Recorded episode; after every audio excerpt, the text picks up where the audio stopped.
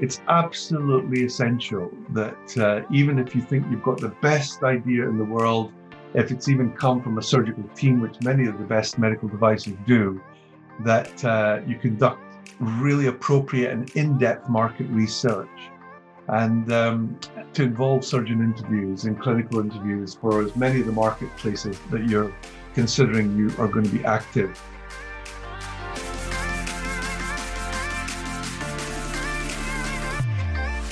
Welcome to MedSider Radio, where you can learn from proven medtech and healthcare thought leaders through uncut and unedited interviews. Now, here's your host, Scott Nelson. Hey everyone, in this interview, we're sitting down with Graham Smith, the CEO of LightPoint Medical. Graham is a medtech veteran with over 32 years of experience in the space, with a lot of expertise in American, Swiss, and Australian companies. After joining LightPoint earlier this year, Graham was charged with commercializing its drop in gamma probe called Sensei, which is a revolutionary tool used in surgeries to non invasively identify the presence of cancer. The gamma probe syncs with other robotic surgery equipment so that surgeons can read Sensei's results from a single screen. In this conversation, here are a few of the things that we're going to learn from Graham's experiences. First, designing a successful product launch requires extensive investment in market research, surgeon interviews, and clinical observations. A strong commercial plan is an absolute necessity. Regulatory demands differ from market to market. Identifying and partnering with the best clinical research organizations will position you to successfully navigate the variety of differing guidelines. Third, many key stakeholders are involved with launching a product. Strategically approaching relationships with payers, distributors, and investors will set your company up for a successful commercial launch. Okay, so before we jump into the discussion, I want to mention a few things. First, since you're listening to MedSider, you're probably aware of how expensive it is to run clinical trials. Anyone who spent time in the medtech space knows that you typically need to commit hundreds of thousands of dollars, oftentimes millions, towards clinical research. But it doesn't have to be that way, and here's why. ProofPilot is a new kind of hybrid clinical trial platform that enables you to run decentralized studies at costs that are 40 to 80% below traditional approaches. This is how they do it. First, you can easily design a trial in the ProofPilot Visual Protocol Designer using their extensive library of templates. Next, you can launch those trials to participants and virtual staff without any technical development. Skip the integration of disconnected providers because ProofPilot pulls it all together seamlessly. For example, you can recruit, consent, and retain participants, then schedule, remind, and collect data, often with minimal manual labor, manage site data in real time, query adverse events quickly, and review data and preliminary analysis within hours, all in one compliant platform. Get up and running quickly with an annual license fee and launch as many trials as you like with an unlimited number of participants. To get started, visit medsiderradio.com forward slash proofpilot. Again, that's medsiderradio.com forward slash proofpilot. For the MedSider audience, with an annual contract, ProofPilot will provide IRB approval for your first study at no cost. Some exclusions apply, so visit medsiderradio.com forward slash proofpilot to learn more. Okay, second, if you're into learning from proven medtech leaders and want to know when the new content and interviews go live, head over to medsider.com and sign up for our free newsletter. You'll get access to gated articles and lots of other interesting healthcare content. If you want even more inside info from medtech experts, think about a MedSider premium membership. We talk to experienced healthcare leaders about the nuts and bolts of running a business and bringing products to market. This is your place for valuable knowledge on specific topics like seed funding, prototyping, insurance reimbursement, and positioning a medtech startup for an exit. In addition to the entire back catalog of MedSider interviews over the past decade, premium members get exclusive Ask Me Anything interviews and masterclasses with some of the world's most successful medtech founders and executives. Since making the premium memberships available, I've been pleasantly surprised at how many people have signed up. So if you're interested, go to medsider.com to learn more. All right, without further ado, let's get to the interview. Graham, uh, welcome to MedSider Radio. Appreciate you coming on. Thank you very much, Scott. Appreciate your invitation. All right. Well, I'm certainly looking forward to the, the, the conversation. We're on uh, kind of uh, two different parts of the world, right? You're in uh, you're over there in Scotland. I'm here in uh, in Southern California. You know, we're we're spanning spanning the uh, the blue ocean here. yeah, absolutely. Yes, indeed. Uh, All right. Your, your, weather over there is bound to be a lot better than ours here, for sure. it might be. It might be. Although it's it's uh, we're recording this kind of here in the in the summer of uh, of 2021, and it's starting to starting to heat up here in in California. But um, nonetheless, um, you have an extensive healthcare background, Graham. So maybe in you know five minutes can you kind of bring us up to speed on your kind of career trajectory uh, leading up to your current ceo role at lightpoint medical? Yeah i mean i've been in the medtech industry specifically for nearly 32 years now. So i was recently introduced at um, a shareholder meeting as a, a medtech veteran. So an industry veteran which kind of it, it hammered home i suppose just uh, how long i have been in the industry. But I've loved it. I've loved every minute. I mean, I started my career with a company called United States Surgical Corporation in Norwalk, in Connecticut, and um, U.S. Surgical was really quite famous and still is in many ways because the the company was very innovative. It always uh, kind of it really uh, advanced into new ground. Uh, they were responsible, for example, for the the global use of surgical staplers um, in surgery around the world. We also released the first disposable laparoscope, uh, laparoscopic port, sorry, and, and shears and graspers when the general surgery community really started moving rapidly into minimally invasive surgery. So the company was quite famous because in those days we were trained to scrub during procedures, uh, and that's indeed how we we would work. And our uh, part of our, our our role, our job was really to build relationships with the surgical teams and nurses to offer a service that helped them with their their daily work and make sure that the surgical instruments that they were using of ours uh, that we provided uh, verbal technical support during the procedures. So for the surgical staplers, and then rapidly into the minimally invasive world, which at that time was exploding. So US Surgical um, a lot of the people that I worked with in those days, I still am in contact with, and they've all moved on into senior positions in, in companies around the world. And many of the companies I've moved on to from the US surgical days uh, had US surgical connections. I, I, I think it's it really was a, a part of my career which was very intense, but I also learned an awful lot about the industry uh, about the importance of innovation and how closely medical innovation and surgical technique work really hand in hand and, and integrate so that new technologies coming along to enhance patient pathways and how the working with the surgical teams was vitally important so that when technology advanced surgical teams were able to take that technology for the benefit of their patients and patient pathways so I mean, from that time, I've had various roles, but um, the from large corporations in the medtech industry to startups, I've been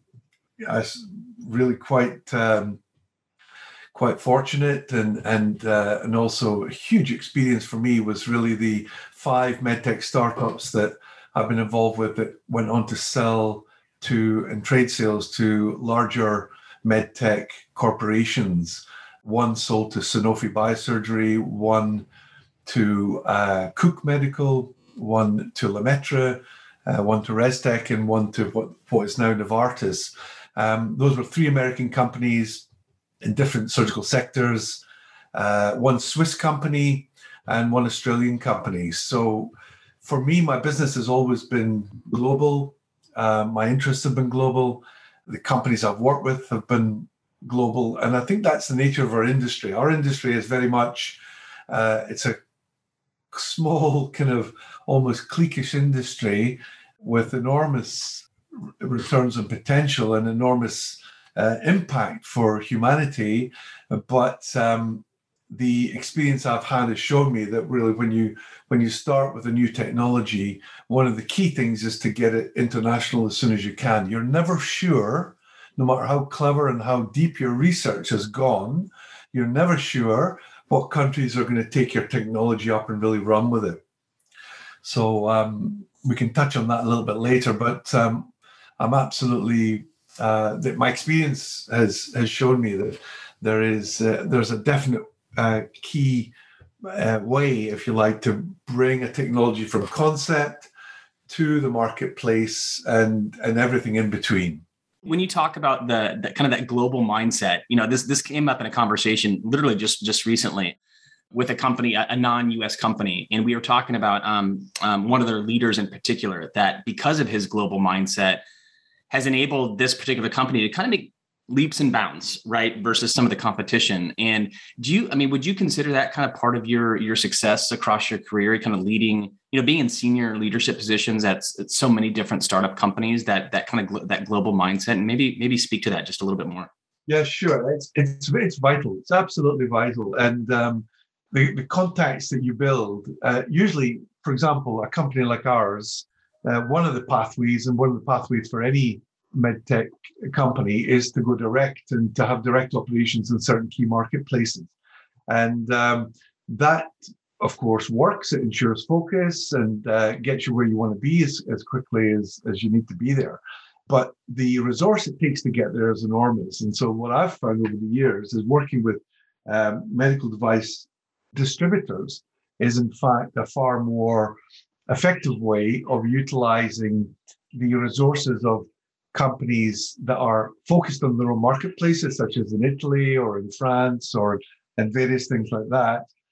So going with a global distributor model is really vitally important because you get a lot of activity focused in on the market with the distributors in those countries who know the KOLs and their and the key opinion leaders in the country. They know how to access the health service. So by piggybacking on, on their foundation, if you like, it gets us into those marketplaces quickly. So, in my experience, this is this is absolutely the fastest and most effective, efficient way of bringing a startup medical device into the global marketplace. Got it. And I, I, certainly want to circle back around. You know, as we get kind of into the into part of the conversation here, where we learning a little bit more um, more about kind of the lessons learned you've long you, you've learned along the way leading up to Lightpoint. But first, let's start with Lightpoint. You know, you've you know you've been involved in so many different you know startup med tech companies over the years especially kind of over the last over the last five. What compelled you you know earlier this year to go ahead and kind of take the leadership helm as, as ceo of lightpoint uh, you know in uh, i think probably when was this? This was earlier in 2021 maybe just a, a few months ago now. Yeah no absolutely. I, I was um, i was approached by the, our chairman and founder uh, david tuch who's boston based and uh, David and I had served on a board of a company previously, so we, we knew each other. And I've been watching Lightpoint and its development um, uh, over the over the years. And uh, the appeal was immediate because the, the device is, is very unique. It's a it's the only drop-in probe, gamma probe on the marketplace, uh, specifically for effective use in minimally invasive and uh, robotic surgery. So it ticked a lot of boxes. And the team in Lightpoint Medical, who I've known for many of them for, for quite a number of years as well, also really appealing. Their their technological know-how, their standards in terms of how they work, everything about the company really appealed to me. So, and they were commercial. Uh, my last role was the CEO of a company called OstomyCure, which is a Norwegian owned company, but based at the Karolinska Institute in Stockholm. And it's a, also a unique device for, for cancer, uh, especially those patients living with permanent ileostomies, but it's still in clinical phase.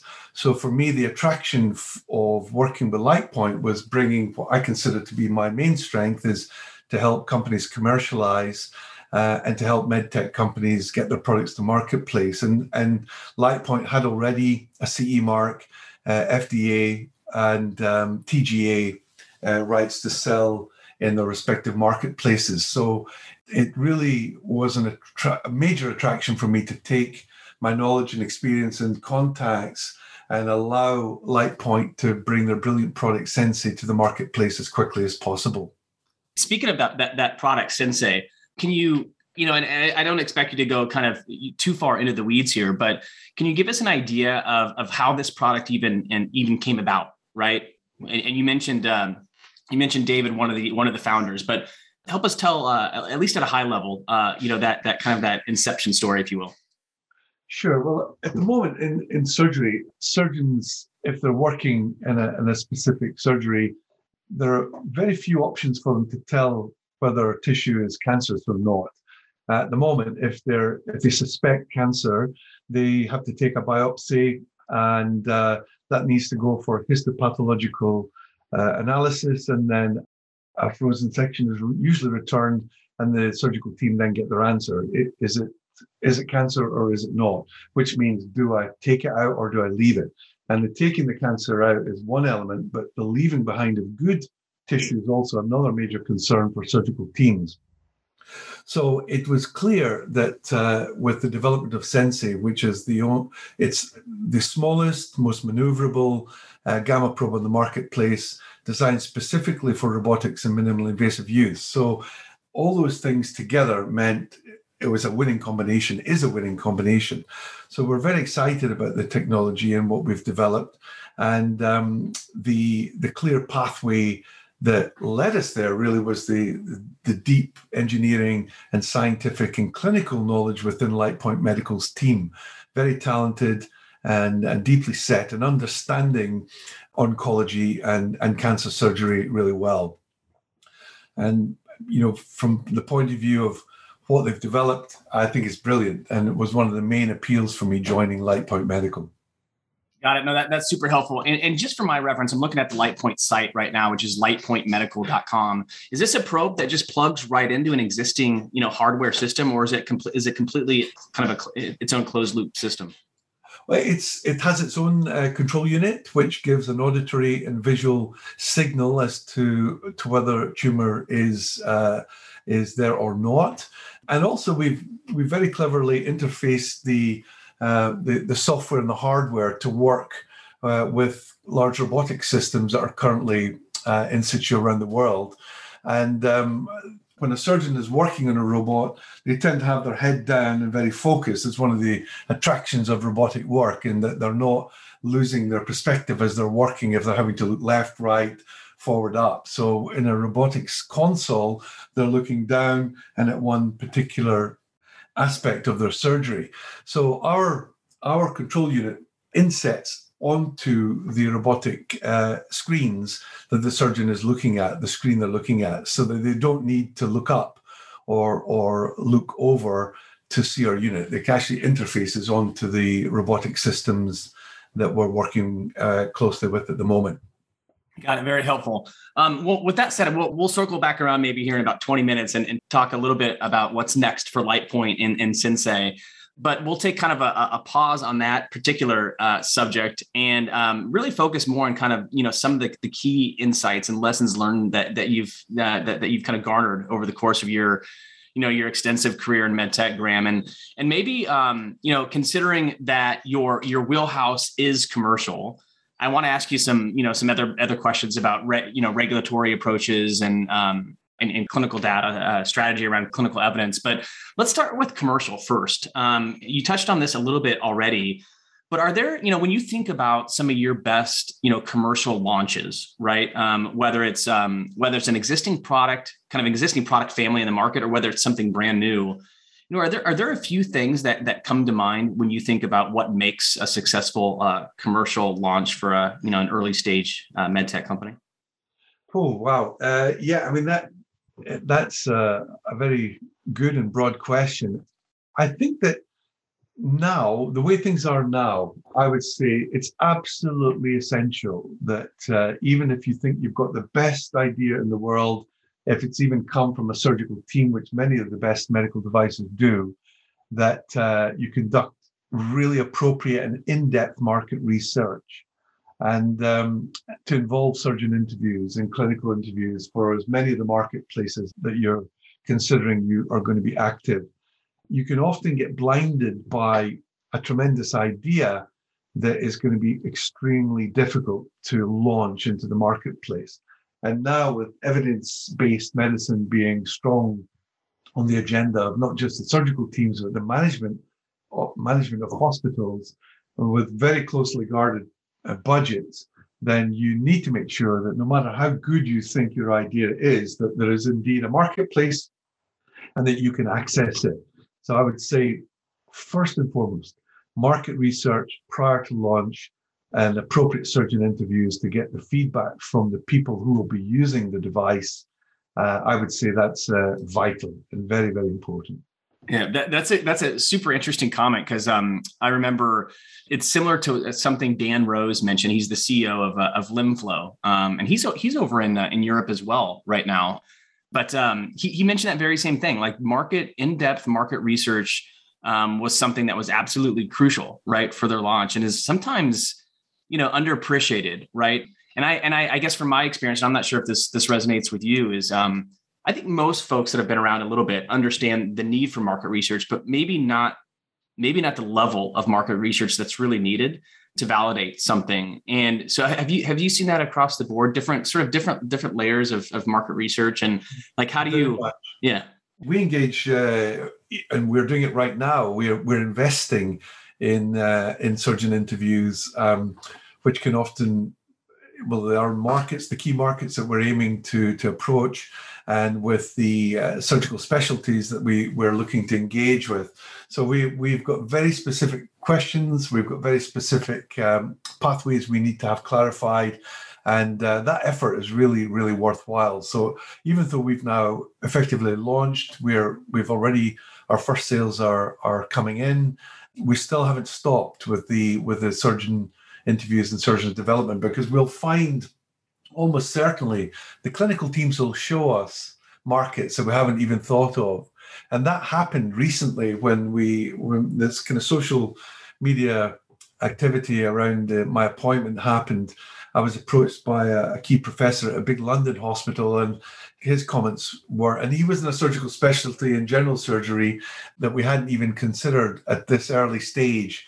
And he said, Graham, this is exactly what we're looking for. We've been waiting for a device like this. So all of a sudden, the, the interest from the clinicians drives our focus. And, and we're now exploring a clinical study with that professor to make sure that we can, number one, prove efficacy, uh, safety, all the normal demands that any medtech device now has uh, from the from the regulatory authorities, we'll we'll make sure we comply with those. But uh, so yeah, that that's vital, really, really key. Uh, very, very good. And and on that note, talk you know on the on the topic kind of of, of regulatory and, and, and clinical kind of pathways. Let's chat a little bit about that because you know most of your uh, you've got you've got a lot of experience with some innovative innovative technology. You know which which uh, you know oftentimes comes with some regulatory unique right, regulatory challenges, right? And, and, clinical data is just is a, is a, you know a crucial part of that. So when you think about some of this, um, you know, early these these these new kind of um, you know innovative early stage sort of med tech products, how do you typically think like like Sensei, right? Sensei is a great hmm. example. Mm-hmm. Like how I know um, Lightpoint already had a CE mark, right? And they were, you know, pretty far along it sounds like with uh, with the FDA pathway but you know are there a couple pieces of, of advice that you can kind of offer up to other you know other med tech leaders that are kind of in the same boat and try to figure out kind of what uh, what the best approach is you know for their uh, regulatory approach for their specific product? Yeah uh, uh, for sure. I mean really my strongest advice and the, my own experience is don't underestimate the time and effort and finances necessary to get through the current regulatory demands internationally.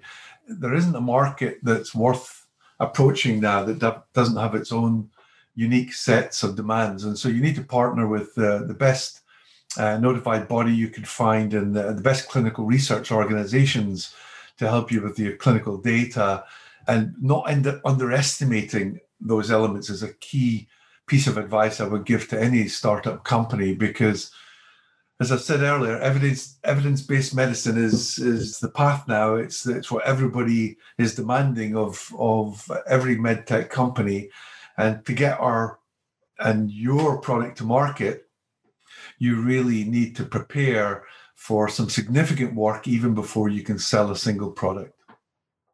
Got it. And when it, when it comes to you mentioned you know the, the general surgeon right that kind of had re, had reached out you know when you were appointed CEO of of Lightpoint and it sounds like he was you know he expressed some interest in in uh, potentially um, uh, partnering on some clinical data or some some, some clinical studies.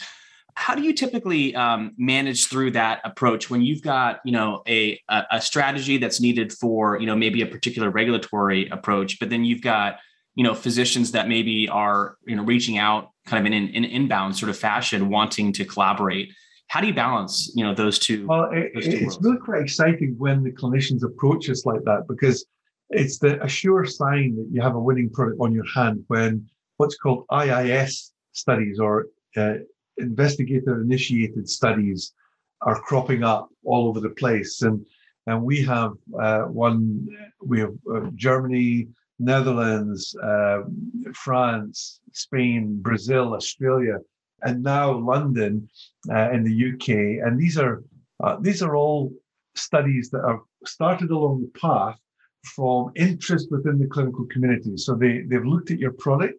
They can see it can help with their their patient pathways and and they want to invest their own time effort and money in doing some research on your product. Now that's one side of things which is great you you you know you can support where necessary um, without of course the funding is is their responsibility but there often would be training there would be necessary kind of uh, technical advice and technical support that we would need to give to those units to make sure that they use the proper the product correctly, that uh, all the necessary standards were in place, etc. But it's very encouraging when IIS uh, activity is underway because it shows again that you've got something the the surgeons and, and the clinicians are looking at and thinking that's interesting. Uh, and they're very, very busy people. So you only really get their time these days when you have something of interest to them. But that kind of clinician initiated study for me is the best kind. When you've got your own multi center studies underway, uh, you plan the endpoints, you plan what you need to prove as the kind of necessary endpoints to get you onto the marketplace successfully. Uh, but an IIS study could lead you in directions where you you really don't know uh, the, the positive benefits that will show from the activity that comes from their their uh, initial interest and their research. So it's the two are kind of side by side; they're hand in hand. Company-sponsored studies plus the initiated studies, the investigated and initiated studies. Again, all part of the equation these days to get a product to market. You need clinical data. Hey there, it's Scott, and thanks for listening in so far. The rest of this conversation is only available via our private podcast for MedSider Premium members. If you're not a premium member yet, you should definitely consider signing up. You'll get full access to the entire library of interviews dating back to 2010. This includes conversations with experts like Renee Ryan, CEO of Cala Health, Nadim Yared, CEO of CVRX, and so many others. As a premium member, you'll get to join live interviews with these incredible medical device and health technology entrepreneurs. In addition, you'll get a copy of every volume of MedSider Mentors at no additional cost. To learn more, head over to medsiderradio.com forward slash premium. Again, that's medsiderradio.com forward slash premium.